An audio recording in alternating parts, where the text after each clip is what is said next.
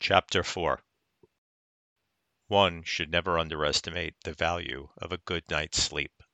I heard the line on a commercial once, but never gave its meaning much thought. Between the jet lag and the attempted sex upon my return home, I was physically and mentally exhausted, and I relied on finding solace between my sheets. When the morning sun made its presence between the verticals of the bedroom window, I awoke to the sweet smell of jasmine. My first view of Allison arranging a floral bouquet was surprising. She appreciated the appearance of a well constructed centerpiece, but was not one to find time to create it. She caught sight of my awakening. Good morning, honey. Sleep well? Morning, babe. Are you hungry? Would you like some eggs and homemade biscuits for breakfast? She had not been one to cook in the morning for some time. My smile was my response. Good. I'll have it ready in no time. With a parting grin, she exited the bedroom. Aware that it was the second week of December, I still waited for her to pop back in and yell, April Fool! But when there was no sign of a joke, I rose from the bed and headed for the shower. The cold water rejuvenated my body. I felt good enough to skip all the way to work. After a clean shave, I put together a snappy ensemble and made my way down to the kitchen. The banister was beautifully decorated with holiday lights, and Allison had our Christmas CDs playing. By the time I entered the kitchen, my plate was waiting on the table. Seeing the steam rise from the sausage and bacon, I took a seat and quickly dug in. My gratitude was a thankful smile as I watched her lean against the sink with her arms folded. I smiled. The flowers are beautiful, babe. Thank you. I'm glad you noticed. You did a great job with the decorations, too. How early did you get up? Oh, earlier than usual. I couldn't sleep. You know how I am when I can't sleep. I fidget around. I did some laundry and unpacked your luggage for you. My attempt to stick my fork in a piece of sausage ran into issues. Wow, thanks a lot. I am sorry. I know how you like me to throw my dirty stuff in the hamper. While still looking at her, I raised the utensil to my mouth before dropping it in horror. But I was so exhausted yesterday that. I... What the hell? On the edge of the fork, plain sight for all to behold, was the hooker's discolored thumb. As my words rung out, I glanced at Allison and back to my dish. Releasing my grip from the steel utensil, the handle clanged against the plate in a deafening manner. My mind furiously raced in a thousand directions while my feeble attempt to create an excuse was barely plausible. Allison did not afford me the time to research a better one. What the hell is a woman's thumb doing in your luggage? Exasperated, I had no response. She was not looking for one. You goddamn freak! What kind of sick shit are you doing on your trips? Lost in my emotions, I tried to speak without any idea of what I should say. Judged guilty without a trial, she was beyond reasoning. Was this my souvenir? Were they out of postcards? Screaming at the top of her lungs, she was completely hysterical. Try as I may, my scurry for an answer to gain control of the conversation was fooling no one. Allison, listen to me. You've got it all wrong. About to rise from my chair, I suddenly felt a pair of hands on my shoulders. Pushed back down into my seat, the bristles of a rope tightened around my neck took its effect. Before I was able to blink, the struggle for air became my only concern. I told you he was no good. Do it now. Feeling Victor's breath on my neck, I realized I was beyond helpless. His elbows braced into my back, making it clear that I was going nowhere fast. Allison flung the counter drawer open and grabbed a large carving blade. Let's see how easy your finger comes off. The last thing I heard as she lunged across the table was Victor's maniacal laugh. Letting out a scream that sent me deep into the eternal darkness, I willingly embraced the void. I wildly punched into the air until I heard her voice. When Allison opened the bedroom door and the light reached my eyes, I coiled back and squinted. Joseph, are you okay? I did all I could to stop my heart from racing. By the time my eyes focused, I faced the last thing I needed to see a crow. A black fucking crow on the television. As the screen went black, I focused my eyes on Allison turning off the TV with the remote. I'm fine. I fell off the bed. She moved toward my side, crouching down near my face. Looking at her carefully, I still felt the enraged emotions of her actions in my nightmare. Are you sure that was all? You were screaming no when I opened the door. My mind clearer, I tried to reassure her that I was fine. Uh, you know what they say. In the second it takes to fall off the bed, you create a dream that feels like it lasted hours. Her eyes indicated disagreement. Are you sure it wasn't a bad dream that sent you over the bed? Anyway, I'm okay. Her concern slowly dissipated. Was I in your dream? I pondered my answer before opting for the easy way out of this conversation. Of course not, honey. How could you be part of anyone's nightmare? A quick kiss on her nose before moving toward the bedroom was a nice touch on my part. I assume she took the comment as sincere because she left it at that. Unfortunately, she started the next debate.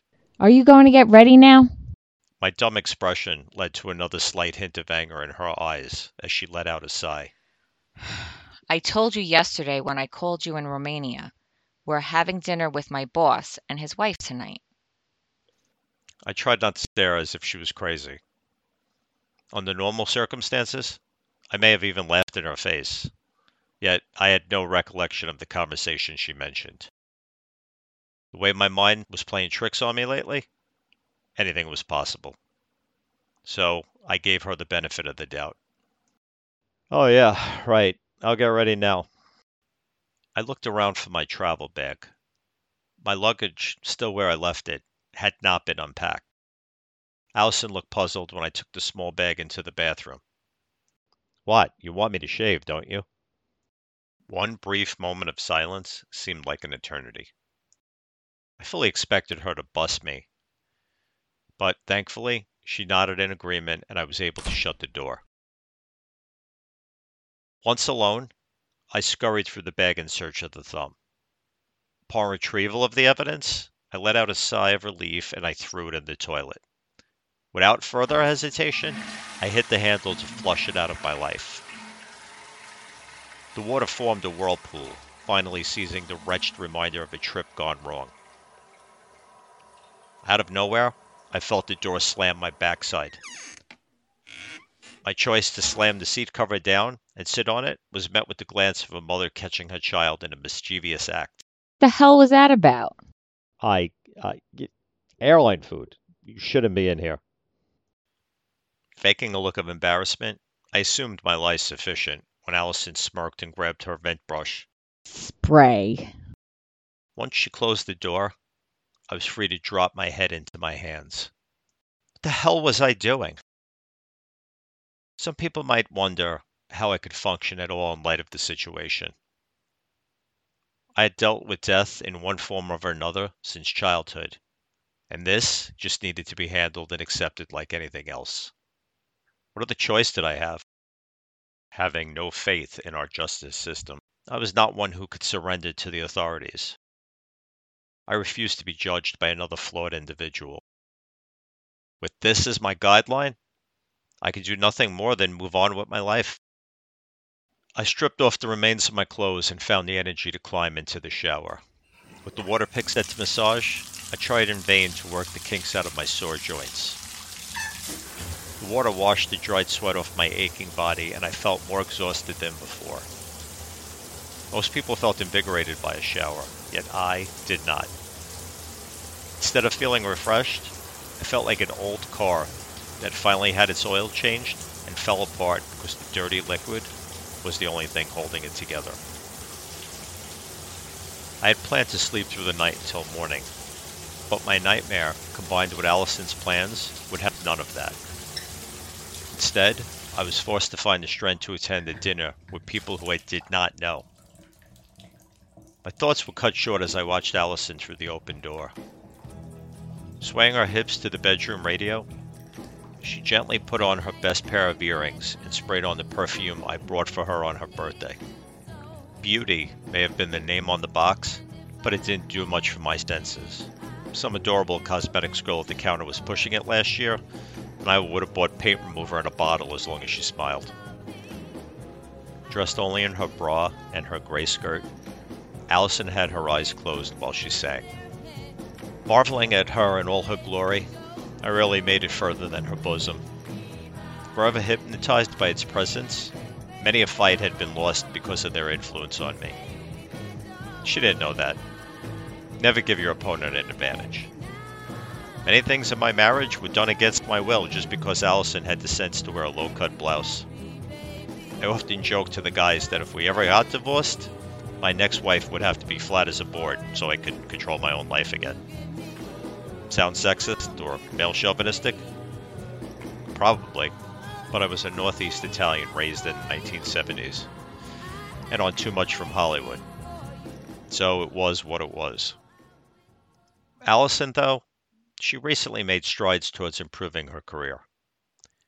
She had always wanted to be a homemaker and raise our children, but things changed.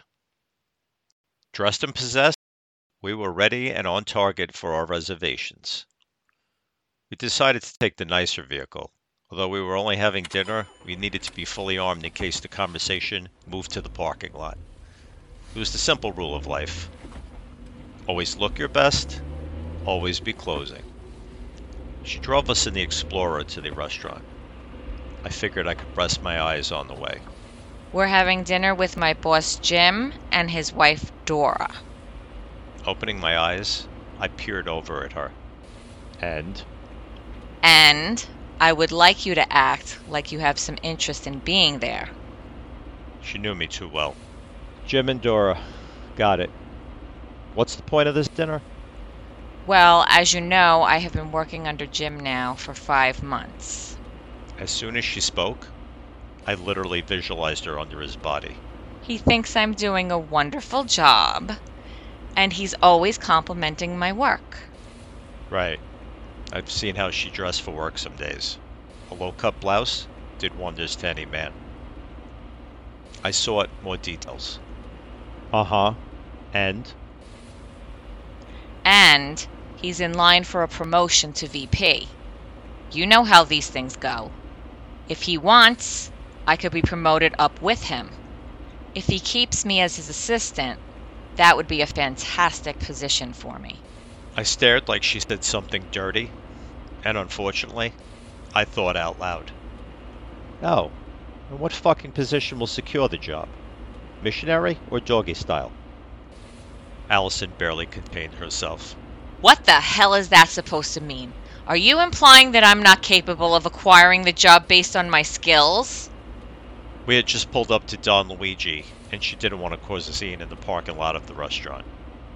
I tried in vain to get out of this. No, I'm just kidding. Jeez, I can't even joke with you. She just stared at me with daggers coming out of her eyes. Gathering her purse and jacket, she slammed the door shut. I took a deep breath and prepared for an uneventful night. Hopefully, they had a bar area where I could catch some of the hockey game on the tube. As far as Italian restaurants went, the atmosphere was respectable, and the food was edible. Jim and his wife were already two drinks deep as they waited at the bar. Right from the beginning, I could tell what kind of people they were. The one useful thing that came from many years of TV and movies was that I became a pretty good judge of people. I'd seen enough to peg which mold a person was cut from. Add in some personal oddities to distinguish one from another, and you had humanity. Jim's wife shared my disinterest for attending. I did find some comfort in the fact that I was not alone in my desire to run screaming. Allison worked for a major credit card company in Melville. Three years with the firm, she had previously worked for two women. I never met either, nor did I even give much thought to her work for a man. Aside from my lewd comments tonight, I trusted my wife. I figured that if someone wanted to cheat, they would. There was no way to watch somebody all the time. And if you had to live life like that, what was the point? Yet, I did not want to be put in a position to worry, and that was what I foresaw with the situation at hand. To my chagrin, Jim Nebill was exactly what I hoped he would not be. Late 40s, salt and pepper hair, it all indicated a man who was deep into his midlife crisis. At 34, I was passing through my pre midlife crisis, which was a warm up for the main event. Jim's snug suit indicated that he had gone back to the gym and wanted everyone to know it. Every guy knew younger woman fell smitten at the sight of a well maintained older man with salt and pepper hair. It was one of our edges. What a prick. Based on the look in his eye, he wanted to devour my wife. Barely paying his spouse any mind, Jim had no clue that Dora had not taken her hand off either bottle of wine on our table. There was only one way to find out how deep Jim was entrenched. Say, Jim, was that your minivan I saw out there? It said Jimmy Be Good on the license plate. His mouth dropped open, but his wife found humor in my question. Insulted by my words, his facial expression went from aggravation to pure pride. Mine is the candy red 2000 Corvette. Brand new. I picked it up a few months ago. He was beaming. Oh, very nice. Prick. Dora, as if rubbed wrong by his smugness, added her two cents. Slim Jim is our plate, isn't it, Jimmy? Too funny. I recognized the look of death he gave her. I caught mine on the way over. The night dragged. I was forced to listen to how great a woman I married, how she was such a wonderful worker, and how I shouldn't let her get away. If I were hearing it from another woman or a man in his late 60s, I might have believed what I heard. As far as I was concerned, this was all babble. The more he tapped her shoulder and hand, the more aggravated I became. It was even blatantly obvious to Dora. She looked to be in her 40s, but had not aged gracefully. While she was an attractive woman, the bottle had taken its toll on her over the years. Her facial expressions confirmed that her husband had done this before and would not stop until he got into Allison's pants. Dora seemed resigned to the fact, making it clear that she was married to his money. By pure luck, both Jim and Dora went to the bathrooms at the same time. Allowed the moment, I wasted few words. He's a dirty old bastard, Allison. Her eyes lit up, but not enough to seem surprised. What? Where did that come from? I mocked Jim's words, leaving little room for interpretation. She's certainly a beauty, Joe. Hold on to her. Son of a bitch won't stop until he gets you. Shocked, Allison lowered her voice. Where is this coming from? Is it so inconceivable to you that he respects my mind? Since when did you turn into a jealous psychopath? You go from ignoring me lately to now treating me like your property. Instead of fighting, I softly touched her hand. No, treating you like the woman I love. The air deflated right out of her. A truce formed. She leaned closer. Are you feeling well, Joseph? Are we being honest here? I've been worried about you lately. You haven't looked well. I wasn't sure if it was the job or something else, but now, now you seem even more. Her words were cut short by Jim's returning to the table first, followed by his staggering wife. Throughout the course of the night, I excused myself for a variety of reasons fake beeper pages, bathroom runs. It allowed me to hit the bar a few times and watch the Rangers lose 5 to 3. Dinner ended about 11:30, and by then I was so tired I could barely keep my eyes open. The alcohol took effect, and I had the makings of a killer headache. I politely nodded my goodbye to Dora, but Jim had to put his hand out so his grip could confirm the gym indications.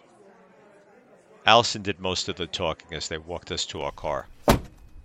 Once the doors finally shut, I was able to close my eyes and relax. I had meant to inform her of my realizations about her boss, but she was too excited. Anything derogatory would be construed as more jealousy, and I was not in any condition for the fight. Once we pulled out of the spot, I heard her voice above the pounding in my head. Oh, what happened to them? Opening my eyes, I saw we drove right near Jim and Dora's parking spot. He was upset and screaming about something. Allison rolled down her window and asked what the problem was, but Jim had lost control of his composure. Calming down long enough to answer my wife, the anger still remained in his voice. Some degenerate had the audacity to key my car. Oh, I'm so sorry. Will it come out? Allison's attempt to show compassion irked him further. Dora was hysterically laughing. She was completely hammered, but she managed to blurt out what was deeply keyed into the car door. She continued to make faces at Jim until he motioned for her to get into the car. Once we pulled out of the parking spot, Allison looked my way, as if to ask me something. My loving smile prior to shutting my eyes forced her hesitation. I could sense her debating whether to ask me, and I was glad when she finally sighed and decided to forego the question. I grinned to myself once more, envisioning what had been engraved into the car door. In big letters was scratched prick. End of chapter 4.